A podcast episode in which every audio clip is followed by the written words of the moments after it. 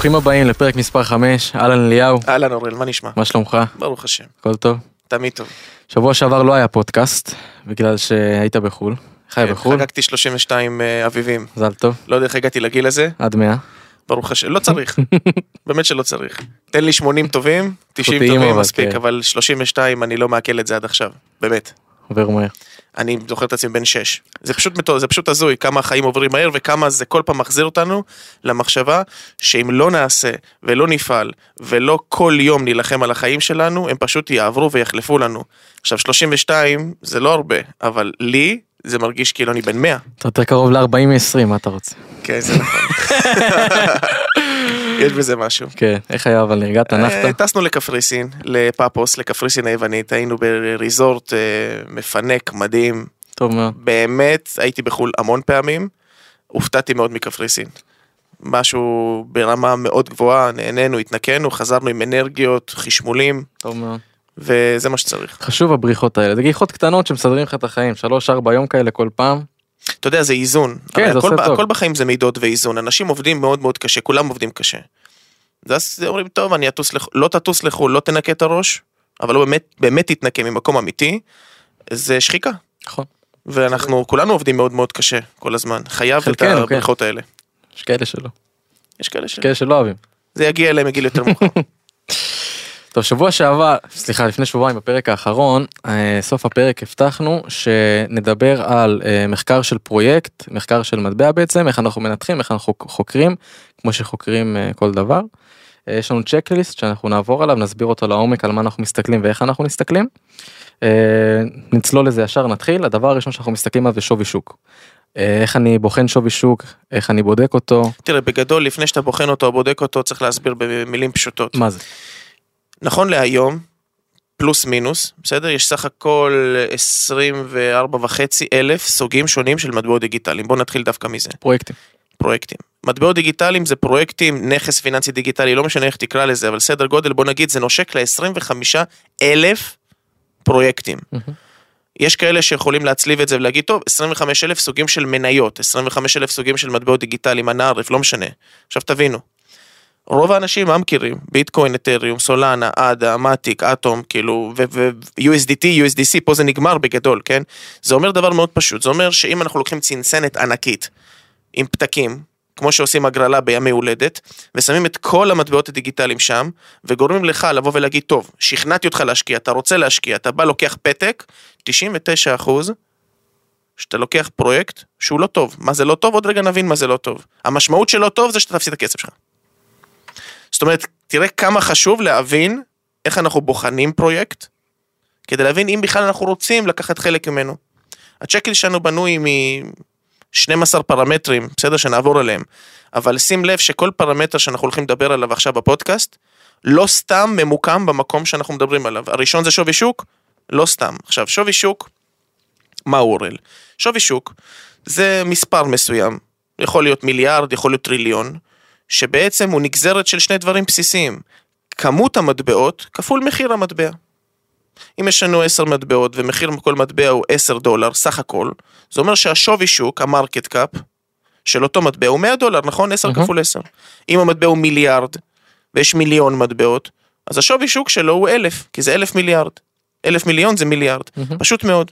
כמות מטבע כפול מחיר מטבע שווה שווי שוק. עכשיו שים לב, רוב האנשים שהם חדשים בתחום, לא יהיה להם את האורך רוח הנפשי לסחוב סווינגים. סווינגים זה בשפה עברית תנודתיות יתר. וככל שמטבע, שווי שוק שלו נמוך יותר, הוא נתון יותר לוולטיליות, וולטיליות זה תנודתיות יתר. הציפייה שלי לפחות ממה שאנחנו מלמדים, זה ששווי שוק מינימלי שהוא סביר מבחינת שווי שוק, הוא מיליארד דולר. מהמם. זאת אומרת, אפשר להשקיע במטבעות שהן פחות, אבל הסיכון שם גובר בצורה משמעותית, מאוד. אם נסתכל סיכון על זה לא תמיד משהו רע, אבל אה, צריך לקחת את זה פשוט בחשבון. אם ניקח את זה בתור מניות, איזה מסלולי מניות אתה מכיר? יש לך סיכון נמוך, בינוני ו... וגבוה. מ- מתחת למיליארד דולר זה לא גבוה, זה סופר סופר סופר גבוה. בסדר? יש גם מטבעות ששווים מעל חמישה ומעל עשרה מיליארד דולר. ואז בעצם זה האנלוגיה, אבל מתחת למיליארד זה לא גבוה, זה סופר גבוה. זה מאוד מסוכן. אה, זה גם יכול להעיד לנו לא רק על סיכון, גם על האם פרויקט הוא הונאה או תרמית. זאת אומרת, גם אם צץ מטבע שהוא נשמע טוב ומריח טוב, לא כל הנוצץ הוא זהב, אתה מבין? יכול להיות שפרויקט אה, הריצו אותו ופתאום הוא שווה איזה 100 מיליון דולר, בפועל הוא לא שווה את הסכום הזה. גם יותר. מה יש מאחוריו? מה הוא שווה? אז בואו נסכם את החלק של שווי שוק. שווי שוק בעיקרון זה ההכפלה של הכמות מטבעות כפול מחיר המטבע זה השווי שוק זה ה market cap של המטבע מסך שוק הקריפטו. בסדר? משהו שלא אמרת זה שיש הרבה פרויקטים לא כמו ביטקוין שמוציאים עוד מטבעות לאור. מוציאים עוד מטבע אם זה בקריאה של הפרויקט אם זה ב staking אם זה בכל הסוגי טכנולוגיה השונים שיש בקריפטו היום. זה אומר שעוד מטבעות ככל שיצא אז ככל שיעבור הזמן עוד ועוד ועוד מטבעות ייכנסו לשוק הכללי של קריפטו וייכנסו לסירקולציה של המטבעות של הפרויקט הזה. זה אומר שאם לא ייכנס עוד ידיים ועוד משקיעים חדשים המחיר של המטבע של כל יחידה ירד. מהמם. מסיבה פשוטה שיש כמ- כמות המטבעות גדל ואם השווי שוק לא גדל המחיר יורד פר מטבע. זאת אומרת שאם ההיצע גדל אבל הביקוש כן. לא גדל בהתאמה, המחיר בדיוק, ירד. בדיוק. דיברנו על כמו, דיברנו על זה כמו בכל דבר. אה, זה גם משהו שצריך לבדוק עוד משהו שחשוב לבדוק אה, בכל מה שקשור לעוד מטבעות שאמורים לצאת לרוב הפרויקטים לרוב המוחלט מהפרויקטים שבאמת מנפיקים עוד מטבעות ועוד פעם בכל צורה שהם מוציאים עוד מטבעות לשוק אה, אמור להיות cap מסוים איזשהו כמות מקסימלית של מטבעות כמו שלביטקוין יש 21 מיליון מטבעות יש רוב הפרויקטים יש להם את ה cap המסוים הזה מהמם. פשוט זה לא ב-21 מיליון יש מטבעות שיש להם מיליארדים. בסדר? ככל שהכמות מטבעות שהפרויקט יכול להוציא לאור הוא יותר גבוה ככה זה יותר מסוכן. זאת אומרת שאנחנו נרצה ללכת על פרויקטים שהכמות מטבעות היא לא מיליונים בודדים כמו ביטקוין. שהמייסדים לא מחזיקים כמות עצומה של מטבעות בצד, גם, ועושים הכל כדי להריץ את אבל- הכמות שרץ עליהם, ואז להפיל עליך את הכמות שיש להם. אם אתה תלך על פרויקט שיכול להוציא 10 טריליון מטבעות לשוק, הסיכוי שהפרויקט הזה באמת יעלה את עצמו, לא משנה כמה הטכנולוגיה טובה, הסיכוי שלו באמת לעלות הוא יהיה לו מאוד קשה. בגלל שהם כל פעם מוציאים עוד ועוד ועוד אין סוף מטבעות. 10 טריליון מטבעות זה מספר שהוא... בוא רגע ניתן רגע דעה קטנה על הכמות מטבעות. שימו לב, ביטקוין, ה-circulating supply שלו באנגלית, זאת אומרת שזה אומר נזילות שכרגע קיימת מבחינת מטבעות שכרגע רצים בשוק, סדר גודל של 19 מיליון אה, 380 אלף או 19 מיליון 400 אלף, פלוס מינוס, בסדר? סך הכל, מקס ספליי, היצע סופי הוא 21 מיליון. מהמם. מתי יגיע ביטקוין ל-21 מיליון? בשנת 2140, 120 בסוף תהליך בערך. הקריאה ש, ש, שעובדת. זה דרך לבדוק בין כמה יש עכשיו לבין כמה יהיה בעתיד. בדיוק. ואותו דבר אנחנו נבדוק בכל מטבע. עכשיו בוא נצלול לדבר השני. נניח ועברנו את המשוכה של שווי שוק עם אותו מיליארד דולר שאנחנו מגדירים כמינימום. הדבר השני הוא utility. מהמם. בשפה העברית שימוש. תמיד תשאלו את עצמכם שאלה. יש את ביטקוין, יש את אתריום, יש את סולנה, יש את קרדנו, סבבה. למה נוצרים עוד מטבעות? למה? כי יש לו שם יפה, כי יש לו מ, איזשהו אייקון יפה או פרצוף יפה, זה לא באמת משנה משהו, כן? מה ה-utility, מה השימוש? בואו ניתן דוגמה. ביטקוין היום, בעולם הקריפטו, בעולם המטבעות דיגיטליים, הוא משמש כזהב דיגיטלי. בגדול, מקום שהוא store of value באנגלית, store of value, מקום לשמור על הכסף שלך. כן הוא וולטילי, כן הוא נע, זז למעלה ולמטה, אבל גם זהב הוא לא נכס מניב, וגם ביטקוין לא נכס מניב, נכון? מהמם. יפה. זהב מוגבל בכמות שלו, גם ביטקוין מוגבל בכמות שלו. נכון. זהב נראה טוב בעין, ביטקוין גם נראה טוב, פשוט הוא לא בעין, ופה כקטע המרתיע של אנשים. מהמם. ואז אנשים באים ואומרים, רגע, זהב, אני קונה, אני מחזיק אותו פיזית, נכון? יש לי שאלה אליך, אם תפתח חשבון בורסה, אתה יכול לקנות שווי של זהב, בלי להחזיק זהב פיזית, לקנות זכות על זהב? מה התשובה? אתה גם יכול, ביטו אתה יכול. אתה גם יכול לקנות נפט זה לא אומר שיש לך. חביות נפט בבית. יפה, זה פשוט לא... מאוד. אז התשובות האלה זה סך הכל תירוצים של אנשים שאומרים אל תכביד עליי במידע. בכל מקרה, זה לגבי ביטקוין. לגבי אתריום, אתריום הוא, התכלית שלו הוא משהו מאוד מאוד אה, גדול ונרחב, אבל בגדול חוזים חכמים. בסדר? חוזה חכם אומר דבר פשוט. שים לב, שזה היוטיליטי של אתריום, שאנשים יבינו. אה, העיקרי. אני ככה מלמד את זה בשיעורים, אני אסביר את זה בשפה כזאת. אם אני צריך למכור לך אוטו, זה אומר שאנחנו צריכים להיפגש, ללכת למכון טסטים, לעשות בדיקה לאוטו, לראות תקינות, לעשות העברת כסף דרך חשבון נאמנות, דרך עורך דין או דרכך. בקיצור, לשרוף את כל היום, ויכול להיות שבדרך יהיה אלף תקלות, כמו כל מיני בעיות באוטו שצריך להתחשבן. בקיצור, אפשר לסבך את העלילה הזאת, ואין מישהו במדינה שלא עבר את העלילה הזאת. זה לא יום חג, זה יום סיוט. עכשיו, בוא רגע שנייה, כל מי ששומע וגם אתה רגע נצלול ונתחבר ונבין מה זה אתריום. אתריום אומר דבר מאוד פשוט, אם אני יכול לקחת את כל תהליך הקנייה והמכירה של הרכב ולהפוך אותו לדיגיטלי, איך הייתי עושה את זה? הייתי עושה חוזה חכם, שהייתי נותן למספר יחידות חישוב, מספר יחידות מחשב, לכל אחת מהן משימה. האחת זה לבדוק עבר ביטוחי, השנייה זה לבדוק מסלקה ותאונות, בסדר? לא רק תאונות, אלא גם דוח שיעבודים וכל הדברים האלה. השלישית, לבדוק שיש לך את העובר ושב באוטו. הרביעית, כשאתה מעביר את הכסף, להעביר אותו לחשבון נאמנות, שרק אחרי שהכל קורה חוזר אליי, אני יכול להמשיך. Mhm. החמישית, שתבדוק את האוטו במכון טסטים. בקיצור, להפריט את התהליך למשהו דיגיטלי, הזאת, כי הזמן כן. שלנו לכדור מוגבל, ואנשים עדיין לא מרגישים את זה, אבל הם ירגישו את זה בעתיד הנראה לעין, אתה מבין? ולהפוך את התהליך, זה נקרא חוזה חכם, חוזה שלא מנוהל בידי האדם עצמו. בסדר? אפילו הכסף יושב איפה בנאמנות. החוזה הזה נמצא? החוזה הזה נמצא בבלוקצ'יין. אוקיי, מה זה נותן לי שהוא נמצא על הבלוקצ'יין? אה, מה זה נותן לך? יש חוזה, לא רוצה להביא לך את האוטו. לא, מה זה לא רוצה לתת את האוטו? אתה לא יכול שלא לתת, כי השליטה על ה... למה? תשמע, קודם כל אם לחצנו יד ועשינו הסכם, כמובן. שאם ההסכם אומר שהאוטו תקין והמחיר תקין מבחינתנו, רצים, אין אחורה פנה, נכון? יש אחורה פנה אם יש בעיה באוטו, או אם הכסף לא עובר. אבל אם השליטה של המחשב, לא של האדם, היא על התקינות של האוטו ועל האמת, אם האוטו תקין או לא, והשליטה על הכסף, שזה התמורה שצריכה להתקבל על האוטו שאתה קונה ממני, אז אין פה שום בעיה, כי הכל קורה הנקודה- באופן אוטומטי. הנקודה שלי זה שברגע שאתה מעביר אותו יש אה, הסכם מסוים, חותמים, לא חותמים, לא רלוונטי, יש הסכם, כל אחד מהצדדים מקבל את ההסכם הזה, ואז בעצם עושים העברה. עושים את כל השרשרת הזאת שאתה אומר, עושים את העברה מה שצריך לעשות. אותו דבר בחוזה פשוט, ברגע שיש קשר בין שתי ארנקים, ושתי הארנקים האלה בעצם מאשרים את, ה, את החוזה, ומאשרים אותו וחותמים עליו כביכול חתימה דיגיטלית, זה בדיוק אותו דבר. חשוב שאנשים יבינו את זה. אה, וזהו. זה בעצם יוטיליטי. עכשיו זה לגבי אתריום, לגבי ביטקוין גם נתנו, בוא ניתן לו שני דוגמאות ואנשים יבינו, נעבור הלאה, נריץ את זה. סולנה, הרבה אנשים שמעו על סולנה, מה מיוחד בסולנה? בגדול, שני דברים, אחד מהירות, ושתיים, עמלות. שימו לב, על כל העברה בנכס פיננסי דיגיטלי יש עמלה מסוימת. לא עמלה מול ברוקר, אלא עמלה בין ארנק לחברו. בין ארנק ששולח לארנק שמקבל. אה, העמלה בסולנה היא מאוד מאוד נמוכה. מיניאטורית הייתי אומר, וה-TPS שזה Transaction per Second, שכמות ה-TPS הוא גבוה מפי בפי 100 בערך מכמות ה-TPS של אתריום, ואתריום הוא גם מהיר, זאת אומרת כאילו הם חידשו פה משהו, אתה מבין? גם מהיר יותר וגם זול יותר. וואלה, יש פה יוטיליטי, זה מעניין, זה טוב. אה, קרדנו גם יש לו יוטיליטי, או יש לו גם בלוקצ'יין משל עצמו, ואני יכול להמשיך. לעוד הרבה מטבעות. בקיצור, האם יש לנו תשובה סבירה באוזן אחרי שווי שוק לגבי utility? אפשר לעבור לצעד הבא.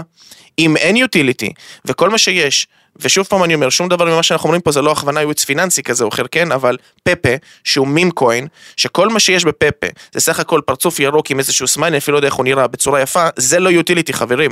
זה סתם משהו שנועד להכניס משהו, איזשהו אה, לפיד בוער לחדר, כדי שכולם יסתכלו עליו ויגידו וואו, הוא בוער. הוא לא מעניין, הוא עוד רגע יכבה. לא, פרויקטים כאלה זה כבר אה, זה משהו אחר. בפרויקטים כאלה, זה שהם נחמדים ואנשים עושים עליהם הרבה כסף זה נחמד, הפרויקטים האלה בעיקרון איך שהם עובדים, אה, זה הרבה כסף אה, מאנשים חזקים שמניעים את המטבע, ככה הם יוצרים ווליום, שנגיע לווליום בסוף. יוצרים הרבה החלפות ידיים, אנשים מתחילים לשמוע על הדבר שמרגש הזה. אנשים אחרים שהם כסף כן, שלא כן, כסף מנוסה זה בעולם תופס, תופס הקריפטו. הרבה אוזניים ובסופו של דבר הפרויקט הזה עולה עולה עולה עולה עולה עלה, עלה יפה מאוד לפי מה שאני ראיתי יש, יש ארנק שהשקיע איזה 24 דולר בפפה בהתחלה התחלת התחלה שלו חלק אומרים שזה אחד מהמפתחים. כן אבל שנייה זה שיווק עזוב זה לא. משנה עזוב שיווק, זה הגיע די. זה הגיע זה- זה זה חלומות זה אנשים מוכרים חלומות זה לא משנה זה זה הגיע עדיין לסכום מאוד מאוד גדול אוקיי בסדר זה הגיע לכמה מיליונים של דולרים נו. זה לא משנה בגלל שאם אין יוטיליטי אמיתי עובדה שפפה עכשיו איזה 70 אחוז בערך למטה מהאול טיים היי שלו ומי שקנה הכי למעלה הפסיד. אוקיי, יכול להיות, למה הדוגמה של. פפה, למה הדוגמה של פפה נכנסה דווקא עכשיו? כי יכול להיות חברים שבשווי שוק הוא עומד בקריטריון, נכון. נכון? אבל ב utility הוא נפל? בשיא שלו הנה היה הדוגמה שווה לאיפה אנחנו בודקים שווי שוק ואז utility. עכשיו בוא נעבור לחלק השלישי. שהחלק השלישי הוא מי עומד מאחורי הפרויקט. מפתחים ומשקיעים. שים לב, יש אתר שנקרא CMC, Coin Market Cap, שיש בו את דירוג כלל המטבעות לפי market cap, זאת אומרת הראשון הוא ביטקוין, שני זה אתריום וכן הלאה, אוקיי? לכל מטבע שקיים בשוק הקריפטו נמצא שם. אנחנו יכולים להיכנס אליו, למצוא אותו, לחפש אותו, ולראות את האתר שלו, את המפתחים, את הקהילת האינטרנט שלו, את ה GitHub שלו, שזה אתר פיתוחי, את הדיסקורד, טלגרם, אנא הכל, ערף, הכל. מי פיתח, מה החזון, מה ה roadmap, אפשר לראות את כל הדברים הללו. white paper, דיברנו על כל הדברים הללו בפודקאסטים קודמים. למי שלא יודע, שישמע. אנחנו נגיע אליהם גם פה. נכון. בכל מקרה, אנחנו בודקים מי עומד מאחורי הפרויקט. איפה ההקבלה של זה לעולם שאנשים ששומעים שלא חיים קריפטו? אני אתן לכם דוגמה. אה, בתחום שלי של הסייבר, בסדר? יש הרבה יזמים שעושים פרויקטי סייבר ו- ומכרו ועשו. קחו לדוגמה את אמנון שעשוע, קחו את שלמה קרמר, בסדר? אמנון שעשוע שעשה את אה, מובילאיי, ועכשיו מפתח דברים מטורפים ש- של אה, שבבי מוח, ושלמה קרמר שיש לו אין ספור אקזיטים בעולם הסייבר. למה אני אומר את האנשים הללו, שכבודם במקומם מונח? שהאנשים האלה סביר להניח, סטטיסטית, סביר להניח שהאופי שלהם, אורך הרוח שלהם, ההסתכלות שלהם, הרוגע שלהם לצד הטירוף שיש בהם, יודע להביא את התוצאה. הוא עשה את זה, לא פעם, לא פעמיים, שלוש. סביר להניח שיעשה פעם רביעית. בעולם הקריפטו זה אותו דבר. כמו שיש יזמים בעולם החיים של היום, של סייבר, של טכנולוגיה, של שבבים, של לא משנה, של רכבים, זה לא משנה מה. גם בקריפטו יש יזמים כאלה ואחרים, שכבר יש להם record קודם. יש גם הרבה יזמים שבאים מה, מהענפים האלה ובאים לקריפטו. זה שזה פעם ראשונה שלהם בקריפטו זה לא משנה כי יש להם את הניסיון הדרוש, יש להם את הקשרים, יודעים לעבוד, יודעים לפתח. הרבה חבר'ה מקצוענים יוצאי חברות גדולות כמו מייקרוסופט, פייסבוק, שזה מטה עכשיו, כל גוגל, כל החברות האלה יש להם סיכוי יותר גדול להצליח בפרויקט הבא שלהם. וזה משהו שצריך לבדוק. גם הגיוני. ושים לב מתי הוא מגיע, אחרי שווי שוק ואחרי יוטיליטי, שזה שימוש, מגיע מי עומד מאחורי הפרויקט. נניח ועברנו, אגב, אני, אתה יודע מה, אני אתן פה איזשהו פאנץ'. אני לא אתן שמות, אני לא אתן דוגמאות, אבל אני נתקלתי באיזשהו פרויקט שבאו והציעו לי אותו. אני לא יודע מי היה החוכמולוג, כאילו אני יודע מי, אבל באיזה אומץ על החוכמולוג הזה להציע את זה לי את הפרויקט הזה, כן? כי obviously שאני בשנייה מנתח אותו ובודק אותו, כן? אבל הוא אומר לי, בוא, הפרויקט הזה טוב, עזוב רגע שבשווי שוק וב utility הוא כבר נפל אצלי, כן? כבר שם הוא נפל.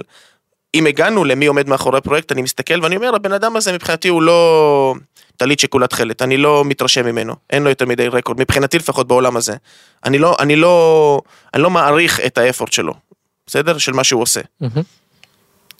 אם היה עובר אותי השווי שוק והיוטיליטי, אז פה הייתי מפיל. עזוב רגע שגם השווי שוק, גם היוטיליטי, וגם מי עומד מאחורי הפרויקט, מבחינתי, פסולים. מי ישקיע? משהו חשוב בדיוק.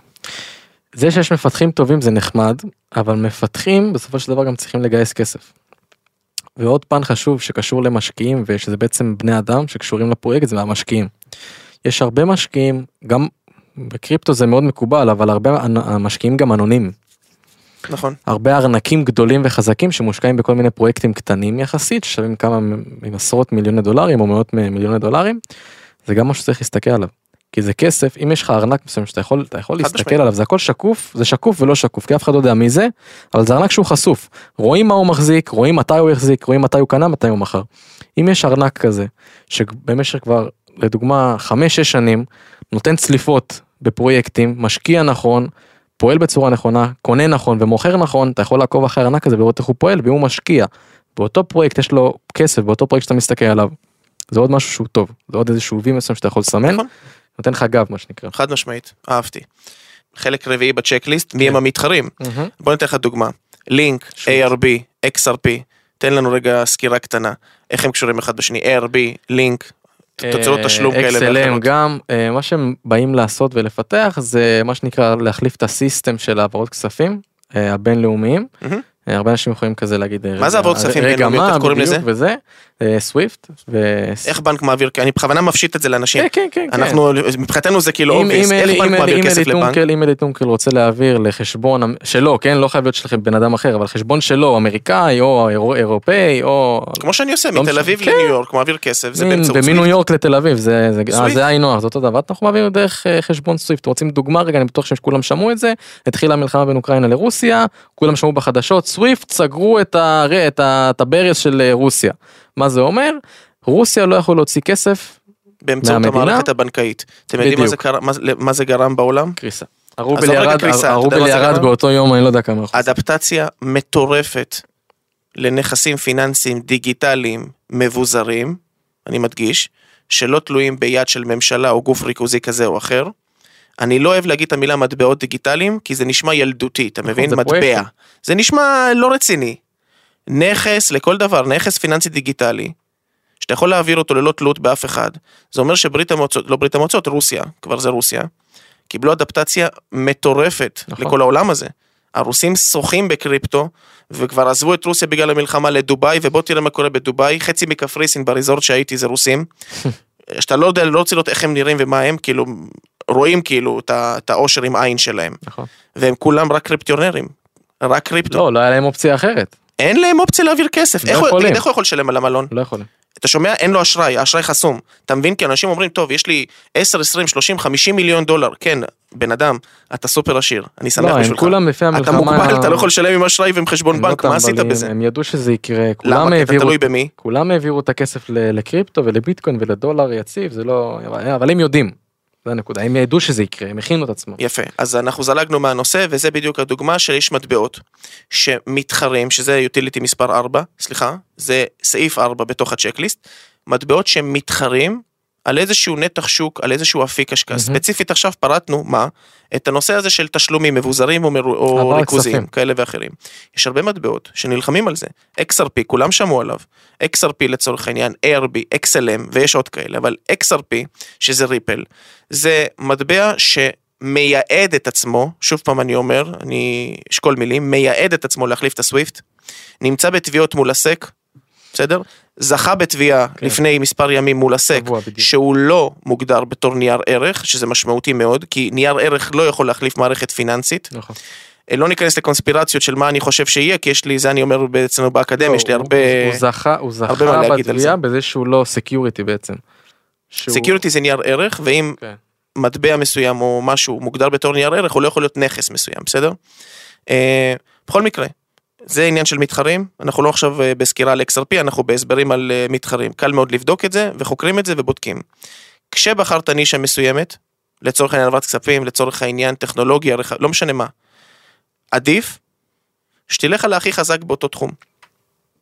זה לא חייב להיות הכי גדול, זאת אומרת, הכי חזק בדרך כלל זה הכי גדול, עם הכי הרבה שווי שוק, ועם המשקיעים הכי טובים והכל, אבל זה שהוא הכי גדול, זה לא אומר, חשוב להגיד את זה, זה לא אומר כלום. זה שהוא גדול זה נחמד, אנחנו רוצים לחפש איזשהו יתר, יתרון תחרותי, איזשהו אדג'. מסוים, איזשהו משהו שייתן לו לה- להתעלות מה שנקרא, על המתחרים שלו. נכון? ואם הוא גדול הרבה פעמים מה שקורה גם בחברות כאלה זה שהם פשוט לוקחים חברה קטנה פשוט מכניסים אותה לוקחים את הטכנולוגיה שלהם ומוסיפים את הטכנולוגיה שלהם ומשפרים את עצמם עם הטכנולוגיה הזאת וזה קורה הרבה פעמים. זה למה טוב להחזיק פרויקט גדול אבל אם יש פרויקט שהוא קטן יחסית שלא מעוניין להיכנס ולאחד כוחות עם פרויקט אחר ויש לו יתרון, יתרון תחרותי אנחנו הרבה, הרבה פעמים נעדיף לחקור אותו ולהשקיע בו לעומת המשקיע הגדול. יפה. שים לב. אז עד עכשיו דיברנו על שווי שוק, דיברנו על שימוש שזה יוטיליטי, דיברנו על מי עומד מאחורי הפרויקט, ועכשיו סיכמנו את החלק הרביעי שזה מי המתחרים. אז שוב פעם לכל הצופים והשומעים, אם עברנו את ארבעת המשוכות הללו, ואך ורק אם עברנו את ארבעת המשוכות הללו, אנחנו נקפוץ למשוכה החמישית והשישית שמבחינתי באים ביחד, שהם מפת דרכים, חזון וקהילה. תראו חברים, יש לנו לכל פרויקט גם uh, מנייתי וגם לכל חברה, אפילו ציבורית, יש חזון מסוים ויש מפת דרכים. מה זה אומר מפת דרכים? מפת ציונים, דרך מסוימת, שב-Q1 2022, ברבעון ראשון 22 אנחנו עושים ככה, ברבעון שלישי 23 אנחנו עושים ככה. פה הפיתוח, פה התחרות, פה רכשנו חברה, פה עשינו מסוים, מיזוג. כן תכנון. צריך להסתכל על זה, אבל שים לב, אנחנו מסתכלים על זה רק עכשיו, אחרי שמה? אחרי שבחנו את כל שאר הדברים שדיברנו עליהם. לצד זה אנחנו נדבר גם על קהילה. קהילה בקריפטו קל מאוד לראות. קהילה זה לא אלף איש ולא אלפיים וגם לא חמישים, זה יכול להיות חמישים אלף, מאה אלף, מאה חמישים ומאתיים אלף איש. תראה, מתוכם לא כולם יהיו כסף חכם, אבל יש משקל לחוכמת ההמונים. נכון. יש משקל שזה שאתה חושב שאתה שונה מהעדר ואתה היחיד שחושב שזה נכון אל מול 200 אלף איש שחושבים ככה, יש איזה משקל. להגיד לך שזה המשקל הכי, הכי גבוה מבחינתי בבחינת מטבע? לא, לא. אבל בהחלט יש פה משקל, אוקיי? זה בעצם בא ביחד. חזון, מפת דרכים, קהילה. אחרי כל הדברים הללו, אנחנו נדבר גם על דף לבן. דף לבן זה מסמך, מסמך כוונות. בשפה הפשוטה שאנשים מכירים, אתה עכשיו צריך לקבל כסף מאיזשהו גוף, נכון? מה הגוף מבקש? אישור ניהול חשבון. מה אומר אישור ניהול חשבון? הנה השם שלך, תעודת זהות, הנה הבנק, הנה חתימה דיגיטלית של הבנק. אני יכול להעביר כסף לאן שאני רוצה, אבל אני רוצה לראות שזה שייך לשם שלך. אז דף לבן בעצם הוא דף דומה מאוד לאישור ניהול חשבון, שאומר הנה הפרויקט, הנה חתימה דיגיטלית, והנה כל הדברים שאפשר או אי אפשר לעשות באותו פרויקט.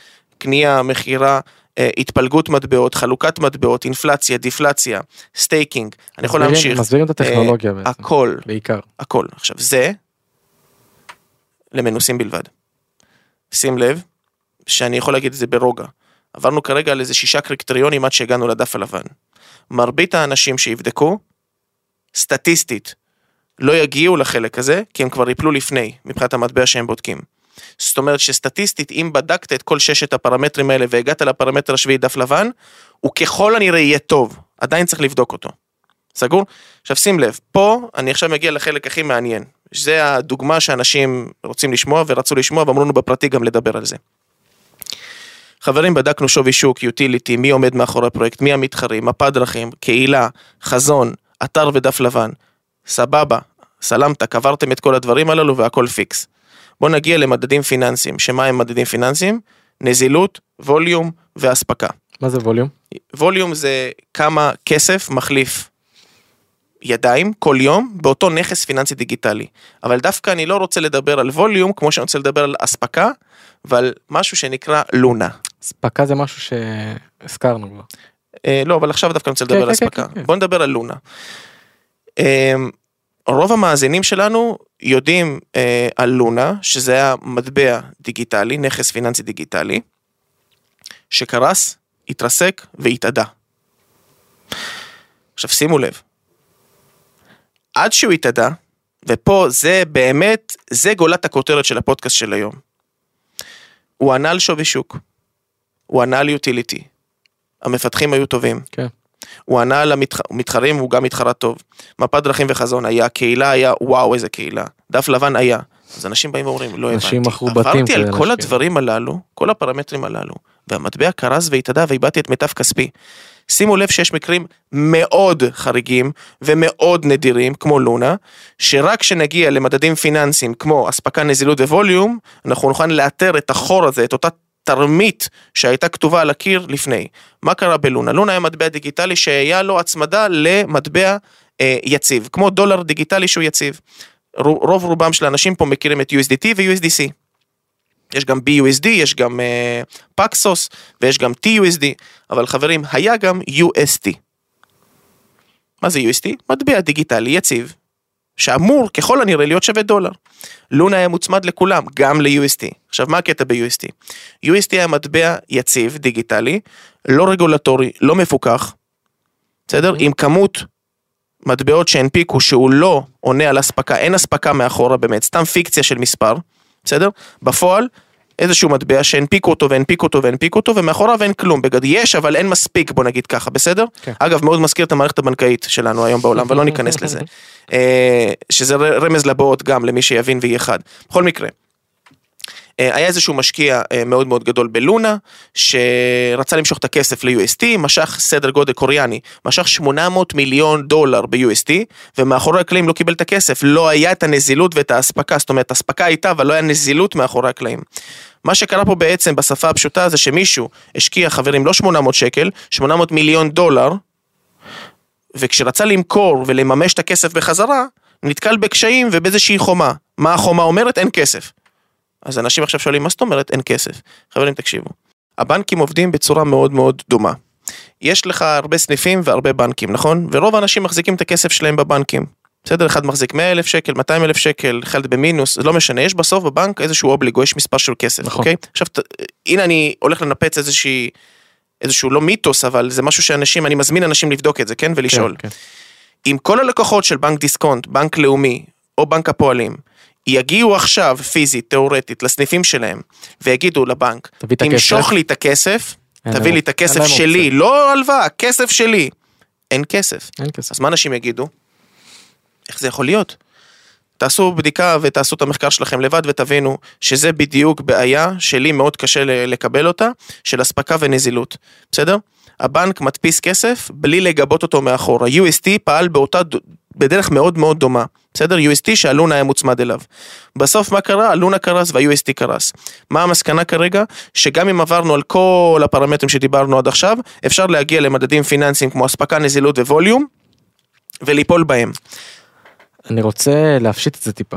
כמו שבנק עובד, ככה גם החברות האלה עובדות. בחברות האלה יש סוג של אה, גם כסף שהוא מושקע, כסף שמשקיעים משקיעים, כסף, כסף של החברה, ויש כסף שאנשים מכניסים, זאת אומרת שאם אלי רוצה דולר דיגיטלי, הוא קונה סתם USDC או USDT, ואז הוא מקבל את הדולר הזה, ואז הכסף נכנס כמו שאתה יש לך כסף אלף דולר בעובר ושב בבנק, יש לך אלף דולר בחברה, בתדר סתם דוגמה, ב-USDT, בסדר?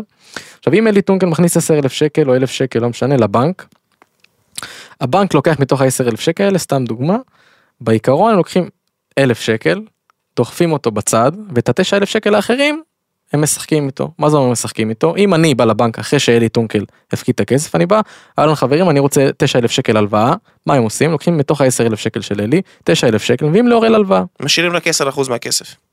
בעיקרון. זה זה משתנה, זה משתנה ממדינה למדינה, יש... לא משנה, זה פיקציה. כן, זה זה העיקרון. נתון פשוט. לכישלון, זה הדפסת כסף על חשבונך. ואז מה שקורה, הם, אם או כולם יבואו ביחד למשוך כסף מתוך הבנק, אין להם את הכסף הזה כי הכסף בתכלס נמצא בהמון מקומות אחרים, אם זה הלוואות, אם זה משכנתאות, אם זה כל מיני השקעות שהבנק עושה בפני עצמו בתור גוף. וזה מה שקרה בעצם אה, ב-UST, זה מה שטוענים שיכול לקרות ב-USDT, שאין להם רזרבות, אין להם גיבוי על הכספים של האנשים שמשקיעים דרכם את הכסף. וזה מה שקורה, זה גם מה שקרה בכל השנה האחרונה עם כל הבנקים, היה להם בעיית נזילות, כולם באו, משכו את הכסף, והבנקים קרסו. אה, כמו סיליקון וואלי, מה שקרה, הוא לא קרס בגלל שהוא עשה פעולות לא טובות וזדוניות והונאות, לא. אנשים באו, משכו את הכסף, לא היה לא היה לו מה להביא להם. הקלפים נחשפו, כן, זה הכל. בסדר? צריך לשים לב לזה, זה חשוב, אני חשוב. את עצמי מנחה להיות בנק של עצמי. לא כל אחד יכול להיות בנק של עצמו, לא כל אחד יכול לנהל את הכסף של עצמו, אבל אנשים יכולים לפתוח את הראש ולהקשיב ולהבין, בסדר? כי בסוף, מה זה בסוף? זה אפילו לא בסוף, זה בשנים הקרובות. זה מה שיקרה כך או כך, ויפול עליהם כך או כך, אתה תראה את זה. עכשיו בוא נגיד ועברנו את המדדים הפיננסיים, בוא נגיע לפינאלה ואז נגיע לבונוס, לבונבוניירה של, של הפודקאסט הזה שאני רוצה לדבר עליו, בסדר? אני רוצה לסיים את כל הנושא של הצ'קליסט שלנו שעשינו במדדי און-צ'יין, בסדר? מדדי שרשרת, שזה מספר ארנקים פעילים, טרנזקציות והכל, שים לב. נניח והנכס פיננסי שבחנו עונה על כל הקריטריונים שדיברנו עד עכשיו. מה לדעתך המשמעות בכך שאנחנו יכולים לראות את גרף הארנקים הדיגיטליים שנפתחים על גבי אותו פרויקט? אנחנו רואים שהגרף רק עולה, עוד ועוד ועוד ועוד ועוד ארנקים נפתחים. זה חיובי או שלילי? מן הסתם שזה חיובי. כי, מה זה אומר? יש ביקוש לפרויקט אז אפשר הזה. לבדוק את זה? אפשר לעקוב אחרי זה? יפה. טרנזקציות, מה זה טרנזקציה? פעולה, נכון? נכון. חברים, אנחנו רואים על אותו מטבע שענה על כל הקריטריונים שלנו, עשרת אלפים פעולות ממוצע ביום, פתאום זה עולה ל-100 אלף ממוצע פעולות ביום, מה זה אומר? שיותר אנשים משתמשים במטבע. יותר אנשים משתמשים באותו נכס, קנייה, מכירה, העברה. אני יכול לקשר את זה למשהו מאוד מעניין, אנחנו דיברנו על ווליום. אני אזכיר שנייה מה זה ווליום, עכשיו דיברנו על זה, ווליום זה החלפות ידיים, קנייה ומכירה של המטבע. עכשיו בוא נגיד, וכמו שאתה אומר, המטבע פתאום עלה פי 10 בשבוע בווליום שלו, במספר, לא במספר טרנזקציות, בווליום שלו, נכון? אז כולם יכולים להגיד בואנה ממיליון דולר ווליום, קנייה ומכירה, פתאום עלה ל-10 מיליון, 100 מיליון דולר העברות, בואנה, אנשים משתמשים בפרויקט הזה, מעניין. אני הייתי נכנס יותר לעומק ולהבין מי מבצע את הפעולות האלה. כי זה משהו חריג, זה משהו לא מובן, רגע, גם את זה אפשר לבדוק? הכל אפשר לבדוק. ואם אני כי אנשים גיליתי, פשוט בטח שואלים את עצמם איך אפשר לבדוק את זה. אם גיליתי שאת המאה מיליון דולר האלה, ה volume של קנייה ומכירה, חמש ארנקים מאוד גדולים עושים, זה חרטא? זה בלוף, זה לא אמיתי. כן, לזה קוראים בשפה המקצועית wash trading, לזה קוראים הרצת ניירות ערך. זה משהו שהרבה טייקונים פה בארץ ישבו על זה בכלא, נכון, ויש פה גוף שמפקח על זה בצד של המניות, ונכון, בקריפטו פחות אין מפוקח. פחות מבקרים את זה, אבל חברים, אנחנו פה לא כדי להיות גוף שמבקר קריפטו, אנחנו פה כדי להדגים לכם איך אתם יכולים לבקר את הדבר הזה. יותר, זה חשוב, אני לא זה- צריך שום גוף שיבקר לי שום מטבע, אני באמת בעצמי, תוך חצי שעה של due diligence, של בדיקת נאותות, בודק אם יש פה היתכנות או אין פה היתכנות למעילה, הונאה, שקר וכזב, או לחלופין מטבע טוב. עוד עכשיו- משהו שאפשר להגיד לפני זה, בקשר לטרנזקציות והעברות, זה שהפרויקט שווה, אמרת מיליארד דולר, נכון? אבל אם מתוך המיליארד דולר האלה, יש 10 ארנקים שמחזיקים 400 מיליון דולר, לא יודע אם הייתי משקיע בפרויקט הזה. כי אם 400 מיליון דולר פתאום נמאס להם מהפרויקט, והם מוציאים 40% מהפרויקט לביטקוין, הפרויקט קורס. יפה. זה מה שבודקים בקריפטו, ושים לב שאנחנו בודקים את זה רק בחלק האחרון של הצ'קליסט שלנו. בגדול, אני פוסל על זה. גם אני פוסל, אבל שים לב שזה מספר 10 ולא מספר 1, חברים. אז חשוב. אני עובר בזריזות ואז אני עובר לחלק מעניין אחר.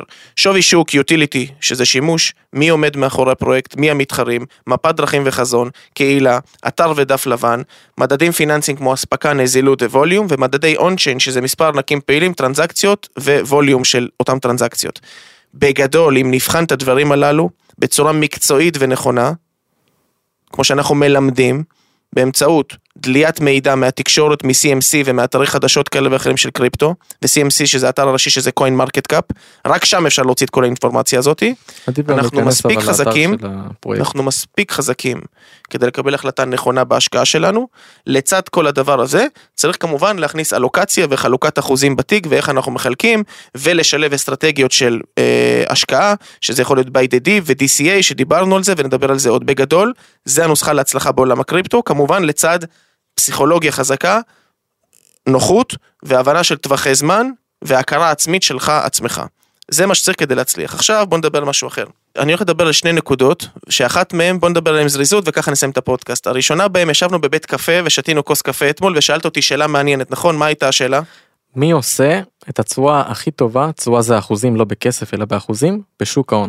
התשובה שלי לא מה שרצית לשמוע, אבל כן, הייתה אבל נכונה, היא נכון? הייתה מה אמרתי לך? הייתה חולה נפש. כן. מה התשובה שלך הייתה? אנשים מתים. זה לא רגע, באמת רגע, אנשים רגע, מתים, זה חשבונות רגע, לא, לא, לא. של אנשים מתים. אנשים מתים. אז אנשים שואלים, מה זאת אומרת אנשים מתים? חברים, בואו נפשט לכם. בן אדם קנה בשוק ההון, השקיע במניה, ושלא עלינו, נפטר. עד שהיורשים שלו קיבלו את הכסף, עד שזה נמצא, עד שגילו את זה, יכול לעבור כמה שנים. אלה החשבונות שעושים הכי הרבה כסף. עכשיו אנשים שואלים איך ולמה, או למה המילה חולה נפש גם נכנסת בתמונה. תבינו. הנה בדיוק הסיבה למה אני אישית, ואני חושב שגם אתה, בחרנו להתעסק בקריפטו.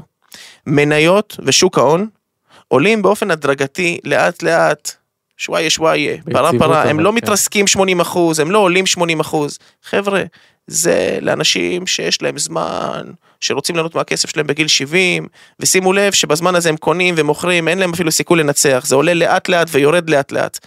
הם לא יודעים ללב את הרגשות שלהם, לא יודעים לקנות בתקופות שיש שפל, הם לא יודעים לקנות בתקופות שיש כלכלה אה, בתחתונים, הם לא יודעים לקנות כשיש, למכור כשיש אופוריה, הם לא יודעים למכור כשיש התלהבות ויותר מדי באז בחדשות, הם לא מבינים את זה, וזה בסדר. זה בסדר גמור, רוב האנשים ככה. אבל, והנה אבל, בקריפטו, וזו הסיבה שבחרנו את זה, הכל, כמו שאנחנו מדברים, ככה אנחנו גם משקיעים, נכון. על סטרואידים. הכל הרבה יותר מהיר, הכל קורה יותר מהר, עולם יותר צעיר, צריך להיות חד, מהיר, פער. קלשון צריך להיות, אבל שימו לב, לאורך כל הריסוקים והעליות, אנשים אומרים, כן, הוא עולה מהר והוא מתרסק מהר, כן, סבבה שאתה אומר את זה, אבל אנחנו מוכרים אותו למעלה ואחר כך קונים אותו בהנחה של 80 אחוז, ואז מוכרים אותו בעלייה של לא 80 אחוז, של 800 אחוז, כי מלמטה עד למעלה זה לא 80, זה 800, בוא נעשה הגבלה. קל יותר לעשות כסף. שוק ההון זה אנשים, זה החשבונות של אנשים מתים. אתה יודע מי עשה את התשואה הכי טובה בקריפטו? מי עשה את התשואה הכי טובה בקריפטו? אנשים ששכחו את הסיסמה שדיברנו עליה, פרק קודם, לביטקוין. מה זה אומר שכחו את הסיסמה? הם קנו ב-2010 עשרת אלפים ביטקוין ויש להם סיסמה על הארנק, שכחו את הסיסמה או איבדו לה- היה אותה, להם שם 50 אלף ביטקוינים. 50 אלף ביטקוין, פתאום מצאו את הסיסמה ב-2022, אין הרבה כאלה בעולם, יש איזה שלושה שאני מכיר בודדים, שעשו את זה כן. מאיזה 7,000 או 10,000 ביטקוין. חברים, הוא קנה 10,000 ביטקוין ב-2010, עלה לו סדר גודל של אה, 500 דולר, 400 דולר, פחות 1,000 שקל, אפילו. 1,000 שקל, עזוב, 2011, 1,000 שקל. פתאום הוא מוצא את הסיסמה על הארנק ב-2022, שוכב לו שם 600 מיליון דולר. מה אתה עושה? מה אתה עושה עם החיים שלך? עכשיו לא משנה, זה לא ה... לא, זה נקודה למחשבה, אבל זה משהו מאוד מעניין שאנשים לא מסתכלים עליו. כי אנשים תמיד אומרים, אה, מה, תראו אותו, הוא כל היום יושב על זה, הוא כל היום אה, בודק, אין לי זמן לזה, אני עובד כל היום, וזה לא, זה לא עובד ככה, עובדה, זה מחקר שנעשה, אה, מי שישבנו איתו חידד אותנו ואמר שמי שעשה את המחקר הזה, לא אני ואתה, זה פידלטי, זה אחת החברות כן, הכי- הכי גוף גדולות. ההשקעות השני בגודלו בעולם. מנהלים אה, כמה טריליונים אפילו של דולרים והם עשו את המחקר הזה וזה מה שהם גילו עכשיו אם הם גילו את זה וזה עובדה. יכול להיות שזה לא כל כך מסובך כמו שכולם עושים את זה. אה, וזהו. עכשיו אני מגיע לנקודה השנייה לפני שאני מסכם את הפודקאסט החמישי והאהוב שלנו לכולם, שימו לב, מספר טוב חמש. כן, חמסה חמסה חמסה לכולם. אני מנחה את עצמי ומנחה את האנשים סביבי. אם כולם הולכים ימינה, אנחנו הולכים שמאלה. ואם כולם הולכים שמאלה, אנחנו הולכים ימינה. אנחנו לא חלק מהעדר, אנחנו לא רוצים להיות חלק מהעדר, והנה המשפט שמנחה אותי כל הזמן, why to fit in when you born to stand out, למה להיות, להתקבל, להיות חלק מכולם, כשנולדת להיות ייחודי. עכשיו, אני לא אומר פתאום להיות גיבורים וסופרמנים, אני רק אומר שאני אישית לקחתי את זה, לזה שמניות כולם משקיעים, ו obviously אנחנו רואים שמי שמרוויח בזה זה אנשים מתים. אני מעדיף ללכת לקריפטו, שיש שם הרבה כסף שלא יודע מה שהוא עושה, שהגדילה והרצון להיכנס לעולם הזה רק גדל, והאדפטציה רק עולה, רק 4.5% מהאוכלוסיית העולם נמצא שם. עכשיו שים לב לנקודה השנייה, זו הייתה ההקדמה. הנקודה השנייה היא כזאת, ישבתי עם חברים שלי אתמול בערב, ופתאום חבר בישר לנו בשורה. חברים, קניתי בית. מברוק. מברוק, בשעה טובה, אחלה מהלך, בית ראשון גם, אחלה מהלך, לא שולל, לא פוסל, לא מובן מאליו. יפה מאוד, לא מובן מאליו, תודה רבה לאל. אבל, אחרי שפרגנו אחד לשני, נכנסנו לוויכוח. למה? והנה שים לב לוויכוח, ובזה אני מסיים את הפודקאסט, ומכין אתכם לפודקאסט הבא, לפרק השישי. הוא אומר לי, קניתי את הבית במיליון 720.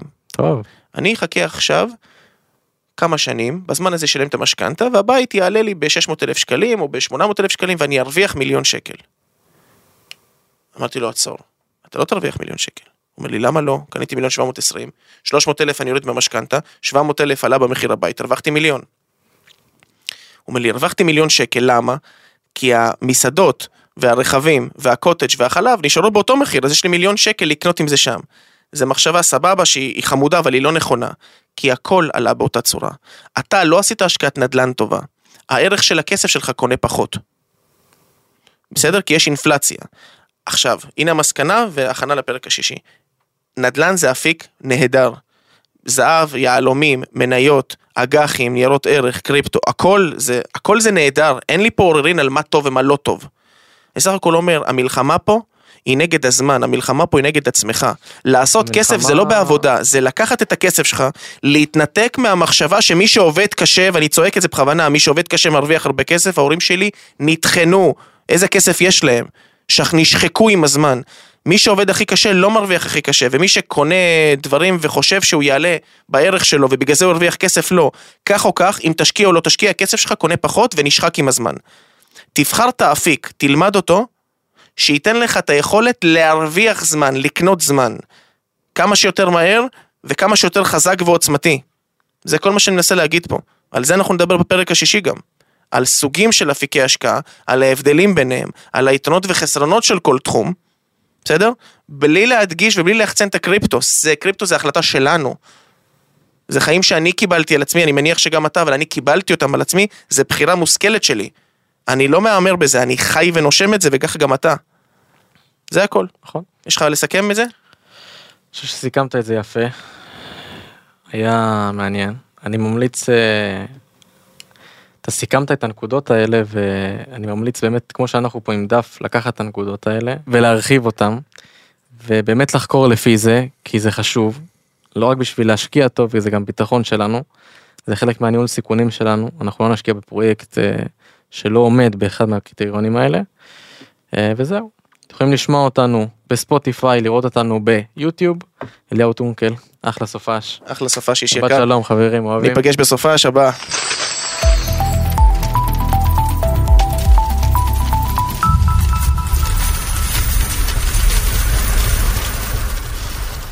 הוקלט באולפני אדיו, המשווקת את ספוטיפיי בישראל.